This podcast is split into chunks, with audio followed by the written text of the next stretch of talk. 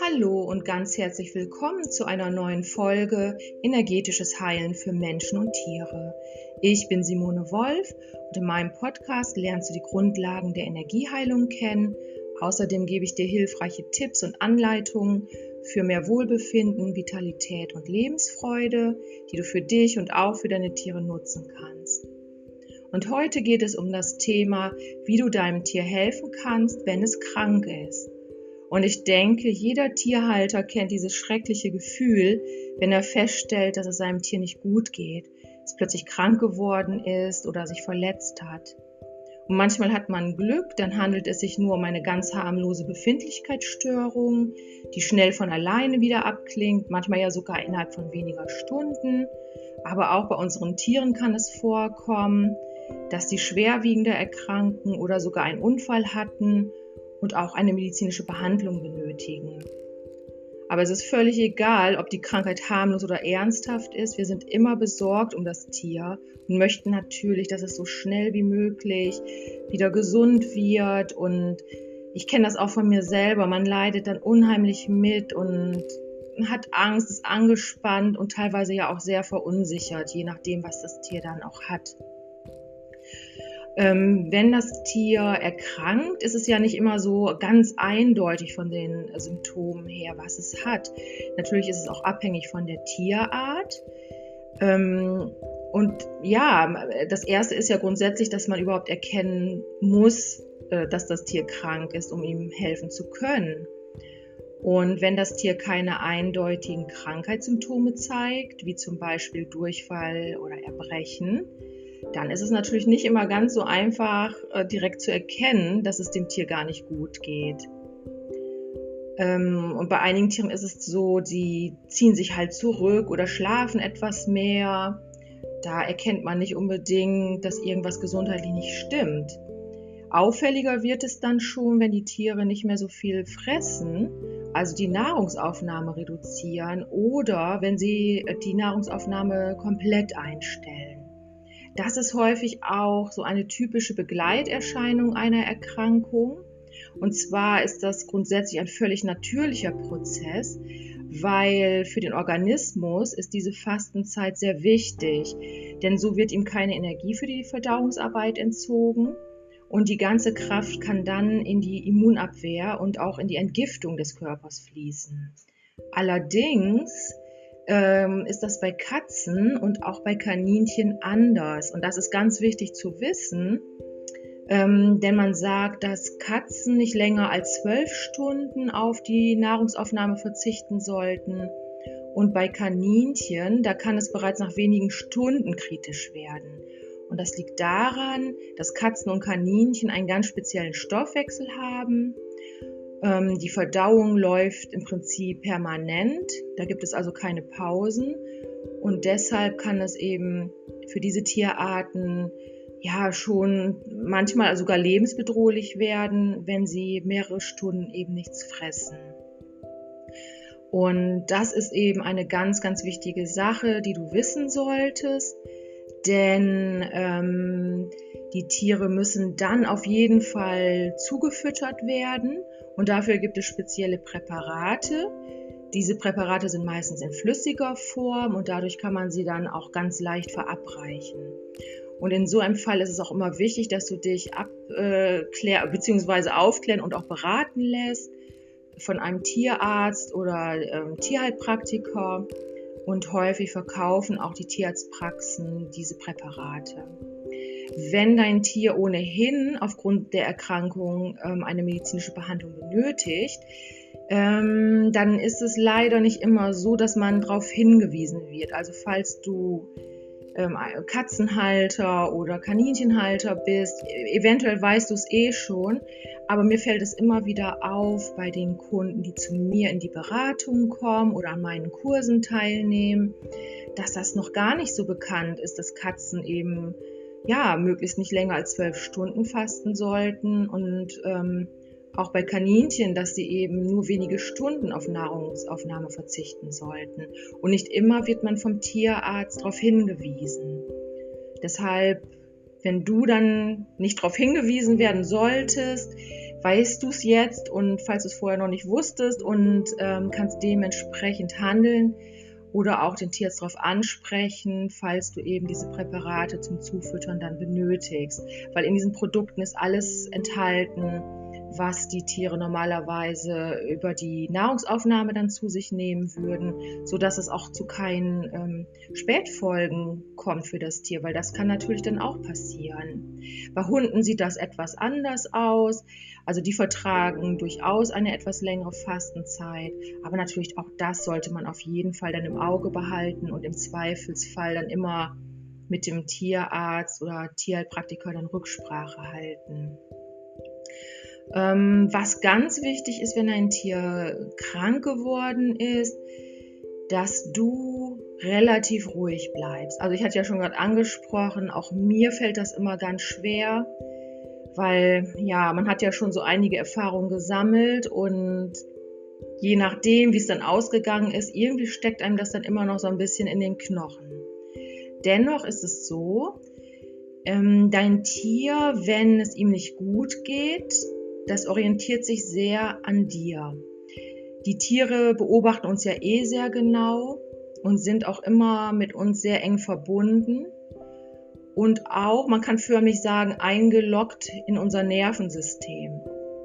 Das bedeutet, ähm, in so einem Fall, wenn es selber verunsichert ist, wird es dich noch genauer beobachten und wird noch genauer hineinspüren, was du gerade fühlst und darum ist es so wichtig, dass du darauf achtest, dass du jetzt nicht in völliger Panik und Sorge und was auch immer irgendwie verfällst, sondern versuchst möglichst ruhig zu bleiben, damit du deinem Tier Sicherheit geben kannst.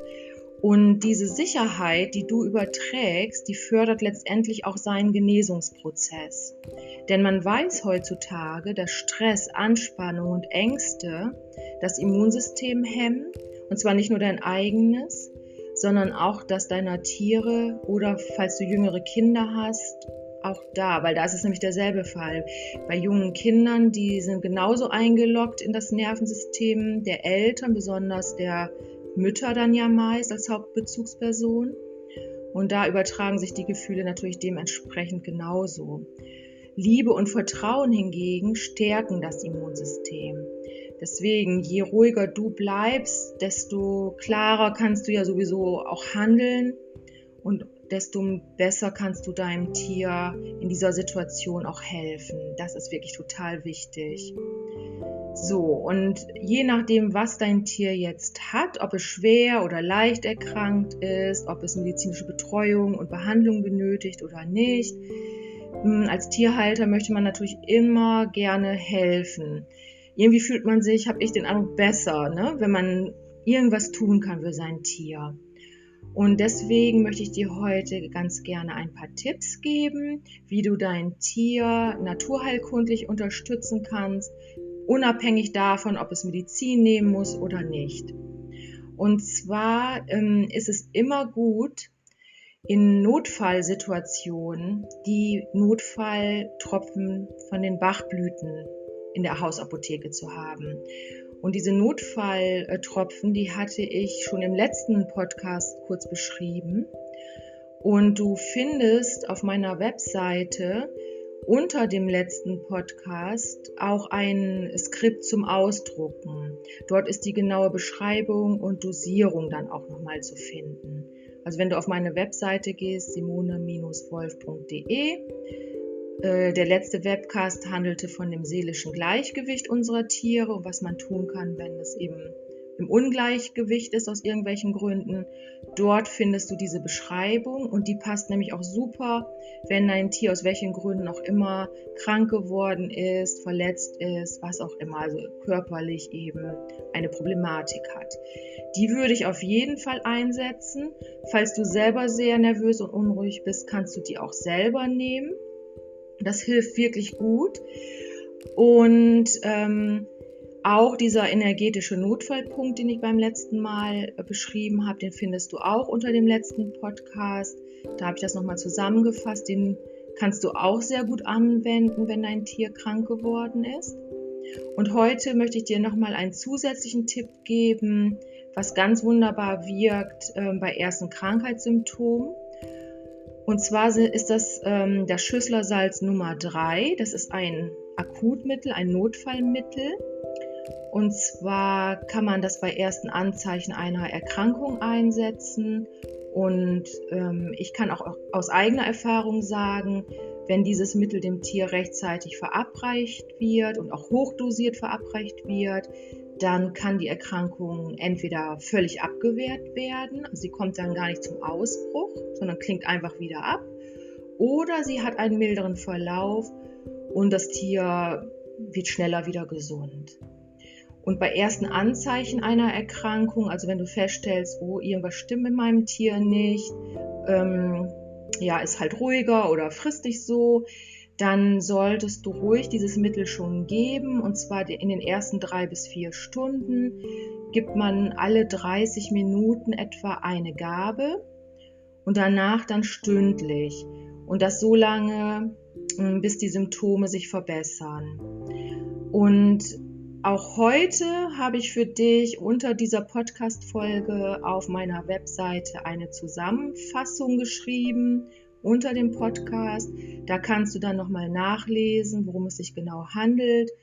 Das ist das Schüsslersalz Nummer 3, Ferrum Phosphoricum D12.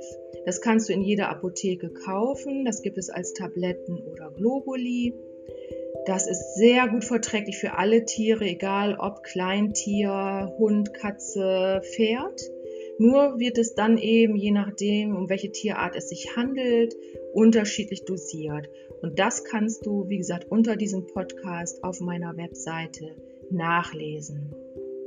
Die Schüsslersalze sind ähm, potenzierte Mineralstoffe. Dadurch können sie direkt äh, in die Zelle oder an der Zellmembran oder auch in der Zellzwischenflüssigkeit wirken. Sie müssen also nicht erst ähm, in den Verdauungstrakt gelangen und dort aufgespalten werden, sondern sie gelangen direkt über die Mundschleimhaut in den Organismus und dann nehmen sie direkt Einfluss auf den Zellstoffwechsel. Und das Schüsslersalz Nummer 3 ist bekannt dafür, dass es äh, das Immunsystem sehr gut stärkt. Das heißt, auch wenn dein Tier vielleicht gar nicht krank, also dass es gar keine Krankheitssymptome waren, die du da beobachtet hast, sondern dass es vielleicht wirklich nur einfach einen schlechten Tag hatte. Du kannst damit überhaupt nichts verkehrt machen, denn wie gesagt, es stärkt das Immunsystem und das ist ja grundsätzlich sowieso eine ganz gute Sache, egal ob das Tier krank ist oder nicht. Ich weiß, dass viele Tierhalter sehr gerne ähm, homöopathische Mittel einsetzen. Das Problem da ist immer nur, mh, hm, wenn die Krankheitssymptome noch nicht so eindeutig sind, ist es oft schwierig, das richtige Mittel zu finden, da die Homöopathie ja, ähm, ja darauf beruht, Gleiches mit Gleichem zu heilen. Es ist immer ganz wichtig, dass die Krankheitssymptome schon ziemlich deutlich sind und dann sucht man ja das Mittel aus nach der Mittelbeschreibung. Also die Symptome in der Mittelbeschreibung sollten schon ziemlich gut mit den Krankheitssymptomen des Tieres übereinstimmen. Und ich weiß, dass es ja mittlerweile ganz viele Bücher über Tierhomöopathie gibt und dass das oft alles so ganz locker beschrieben ist und auch ganz viele Empfehlungen bei Durchfall nehmen Sie dies und jenes Mittel in der und der Potenzierung und dann so und so viel Globuli. Ja, also ich muss sagen, aus meiner eigenen Erfahrung und auch der Erfahrung der Kunden, was ich dann so beobachten konnte auch bei den Tieren, also wenn man nicht das richtige Mittel erwischt, kann es immer mal wieder zu Reaktionen kommen. Das heißt, das Tier kann dann plötzlich Juckreiz haben oder ganz heiße Pfoten oder plötzlich ganz heftigen Durchfall. Ähm, und das können dann die Symptome sein, die das Mittel bei einem gesunden Tier oder Menschen normalerweise machen würde. Und das tritt immer dann auf oder kann auftreten, wenn das Mittel nicht passend ist.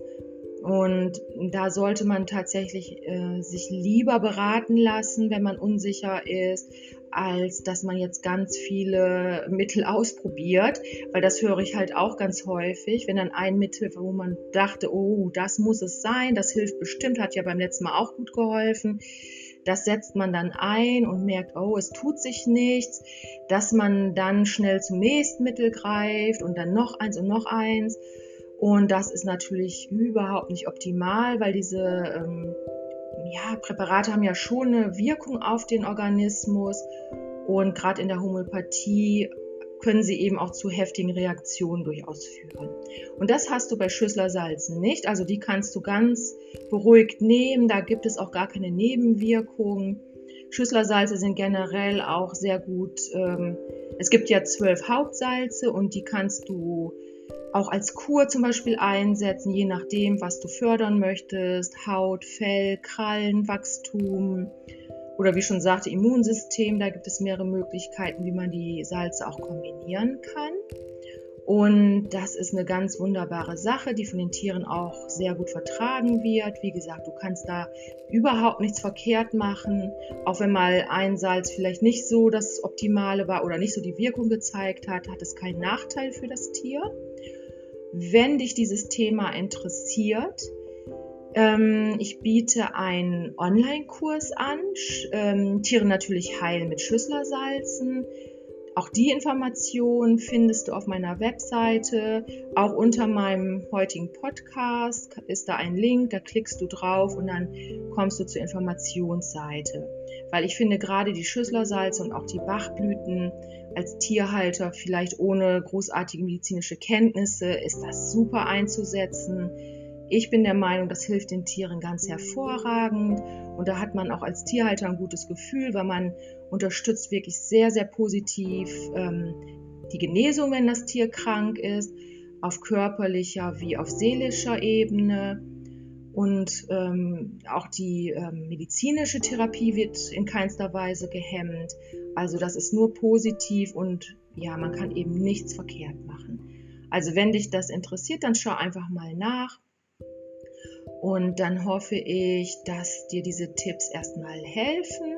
Also Schüsslersalz Nummer 3, Ferrum phosphoricum D12 ist sehr empfehlenswert bei ersten Krankheitssymptomen ähm, Notfalltropfen von den Bachblüten, also Bachblüten-Notfalltropfen, sehr, sehr empfehlenswert auch zusätzlich zu geben, plus die Behandlung des energetischen Notfallpunktes. Das alles kannst du auf meiner Webseite nachlesen und mir natürlich auch ganz gerne schreiben, falls du nochmal Fragen zu diesen Themen hast. Dann beantworte ich deine Fragen natürlich sehr gerne. Okay, dann hoffe ich, dass du und auch deine Tiere, dass ihr gesund seid und auch gesund bleibt. Und freue mich, wenn du das nächste Mal wieder dabei bist. Alles Liebe!